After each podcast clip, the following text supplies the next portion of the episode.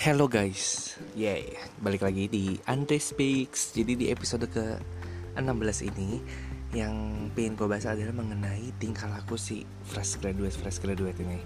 Jadi uh, belakangan ini, anjay belakangan ini tuh kayak viral banget salah satu postingan IG story dari seseorang ini Yang uh, menuliskan sebuah pernyataan yang agak sedikit uh, belagu ya. Kayak kalau dia lewat depan muka gue mungkin gue selengkat kakinya.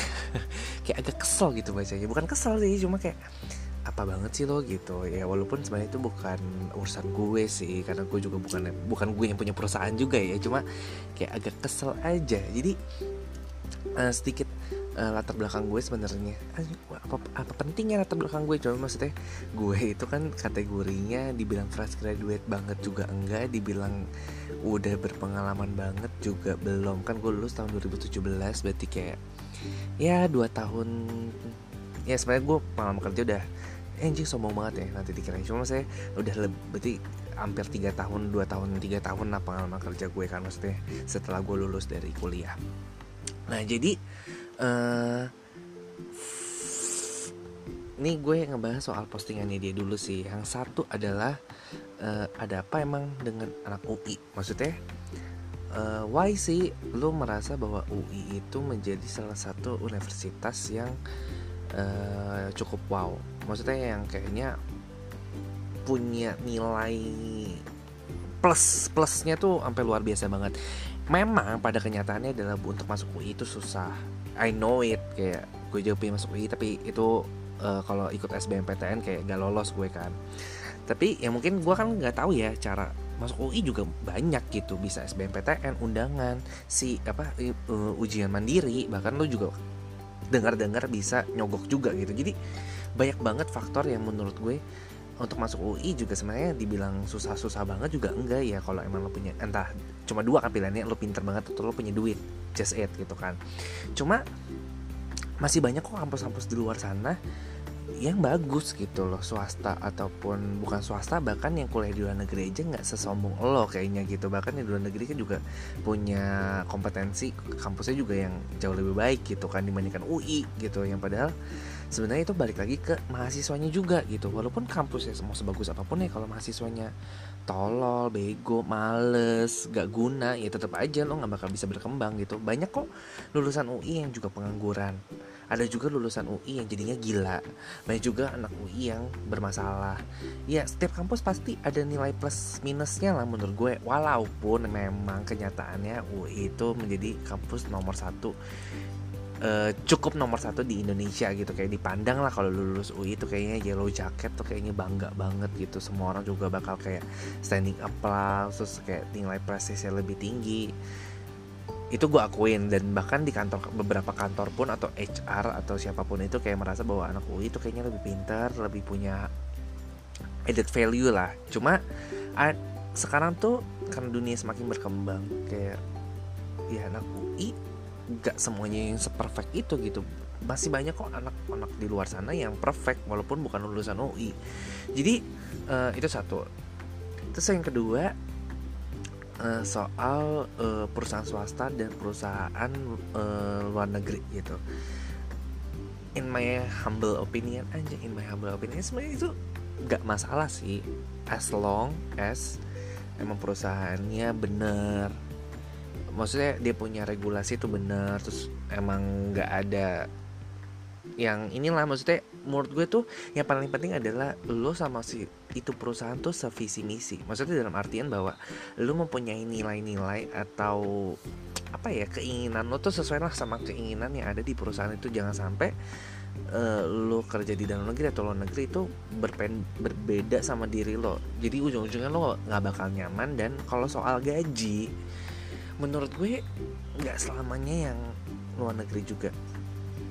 Tinggi banget nggak selama juga yang dalam negeri banyak eh, apa rendah banget. Kayak maksudnya uh, contoh lah uh, banyak kok perusahaan-perusahaan yang gajinya kadang yang gak sesuai ekspektasi kita. Bahkan waktu itu gue pernah gue berpikir bahwa perusahaan ini kan cukup gede ya dan di daerah Tamrin sana Sarina tapi gajinya tuh ya Allah bener-bener rendah banget yang gak sesuai ekspektasi gue. Kayak gue berpikir bahwa oh uh, kalau di sana tuh at least dapat 4 juta lebih lah gitu kan. Karena kerja di Sarina di Tamrin tuh kayaknya kan tingkat prestisnya tinggi gitu ya. Tapi bahkan sama gue kategorinya waktu itu gue kerja di startup yang bener-bener literally startup di daerah Kelapa Gadingnya cuma ruko aja tuh gajinya di atas itu gitu loh. Maksudnya kayak wow kok gaji gue cuma segitu gitu kan kayak gila kali gitu kan maksudnya kayak itu balik lagi ya jadi walaupun perusahaan itu punya nama pun mau siapa pun ya kalau emang dia punya sistem gaji yang rendah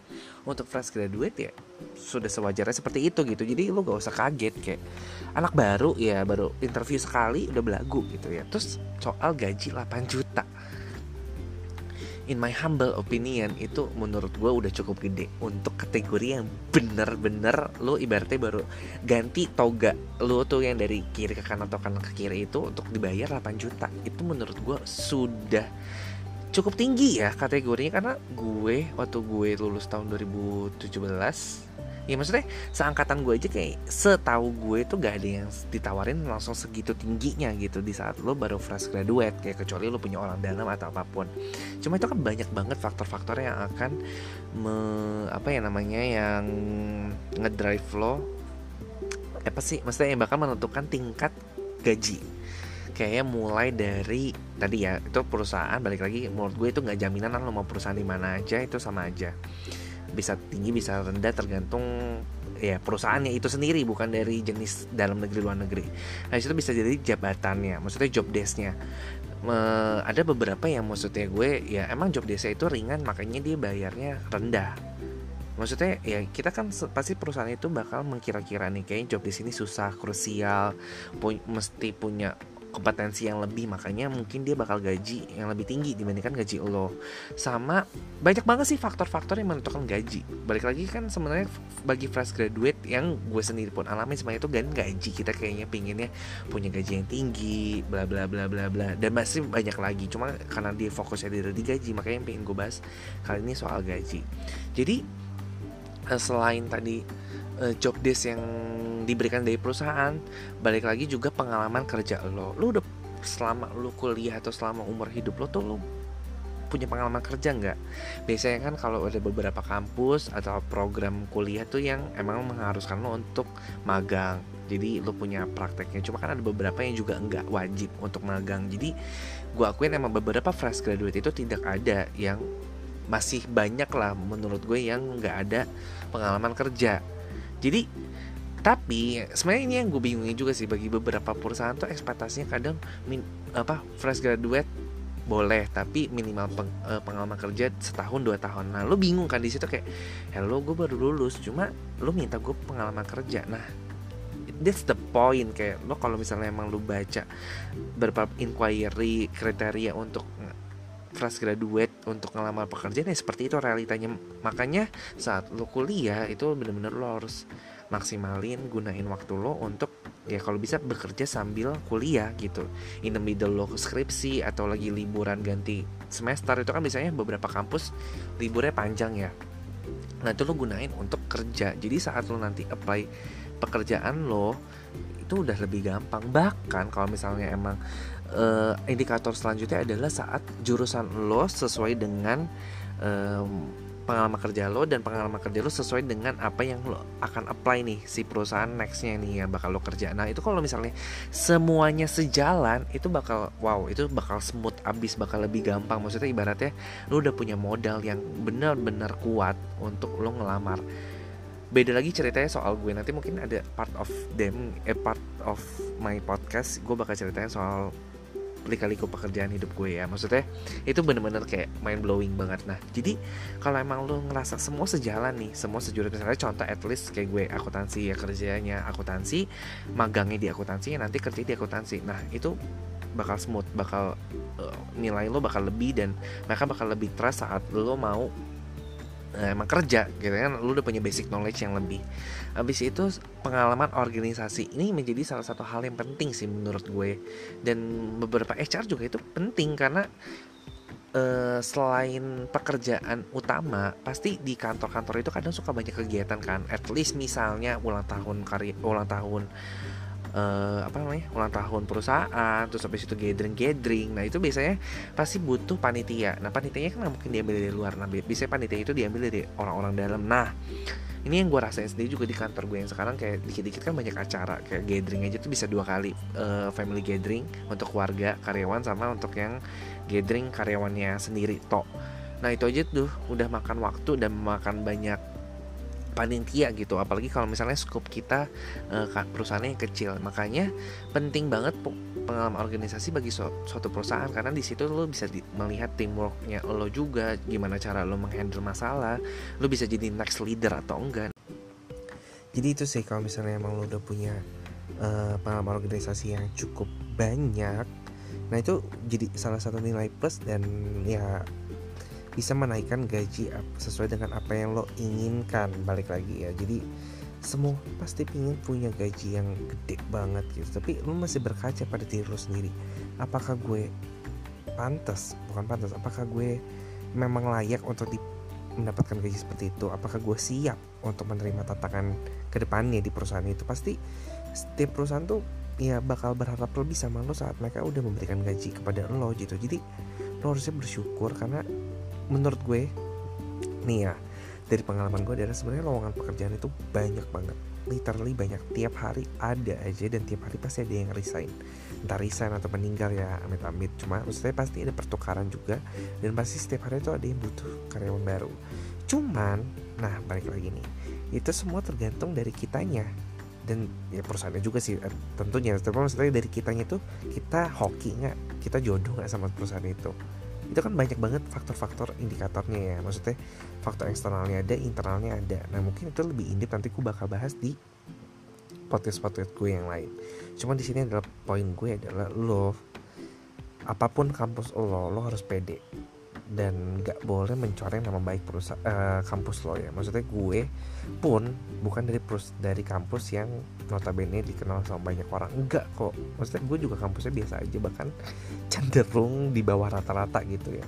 Gue jujur aja cuma maksudnya saat lo emang niat lo baik terus lo memberikan prestasi yang baik juga selama lo kuliah itu tetap bakal diakuin kok. Banyak kok teman-teman gue juga di luar sana yang kuliahnya biasa aja tapi saat kerja wow gitu. Bagus bahkan ya beberapa teman gue yang kayak gue ngerasa dia tuh di bawah level apa e, bukannya sombong atau merendahkan cuma maksudnya mereka di kuliah itu biasa aja nilainya juga biasa aja. Tapi saat bekerja itu bisa kebalik gitu. Kayak kerjaan mereka lebih bagus dibandingkan kerjaan gue. Perusahaan mereka lebih punya nama nama dibandingkan perusahaan gue. Atau bahkan ya ada juga yang pintar yang kayaknya kita ngira dia bakal cepat dapat kerja nih bakal kerja di A B C D ternyata ya biasa aja gitu. Bahkan di bawah kita jangan-jangan. Cuma dunia kan kita nggak ada yang tahu ya. Tapi saat kita memposting hal seperti itu menurut gue sih itu jadi bumerang bagi diri sendiri ya. Maksudnya lo bakal mencoreng nama kampus lo sendiri dengan tingkat kebedaan lo yang luar biasa itu belum tentu ngebawa lo untuk dapat pekerjaan juga. Gitu karena apa pun kampusnya itu balik ke diri lo sendiri sih dan hokinya lo dan rasa lo maksudnya kalau dia melihat bahwa lo niatnya baik lo sifatnya attitude ya balik lagi tadi attitude juga itu menjadi hal yang penting. Attitude dan soft skill. Jadi kalau misalnya emang lo punya daya jual yang lebih punya attitude yang baik manner yang baik soft skill yang banyak yang mungkin orang lain gak punya tapi lo punya itu bisa jadi salah satu indikator yang luar biasa sih menurut gue. Jadi gak cuma hard skill yang mestinya lo pintar nih secara teori tapi prakteknya tuh enggak atau lo pintar dua-duanya tapi lo nggak bisa bersosialisasi atau bekerja sama sama tim-tim lain. Nah itu kan gak bakal guna juga di perusahaan itu gitu. Lo bakal dianggap remeh juga. Jadi that's the point. Habis itu soal gaji 8 juta apa pun itu lo harusnya bersyukur karena di luar sana masih banyak yang belum dapat pekerjaan itu satu. Dan yang kedua ih coba aja lo berkaca sama diri lo sendiri. Sebelumnya lo udah pernah digaji belum? Sebelumnya lo udah punya kerja belum? Atau ya pasti kita pun kalau misalnya kita mau pindah ke kerjaan baru ya pasti kita emang masih mestinya itu ya cari yang lebih tinggi. Tapi kan dia pasti bakal minta slip gaji kita yang sebelumnya kan. Nah makanya kalau emang lu belum punya slip gaji sebelumnya atau belum punya pengalaman itu so what? Lu mesti, mesti punya standarisasi dari mana? Karena setiap perusahaan tuh punya standarnya beda-beda. Balik lagi tadi gue udah sempat jelasin di awal.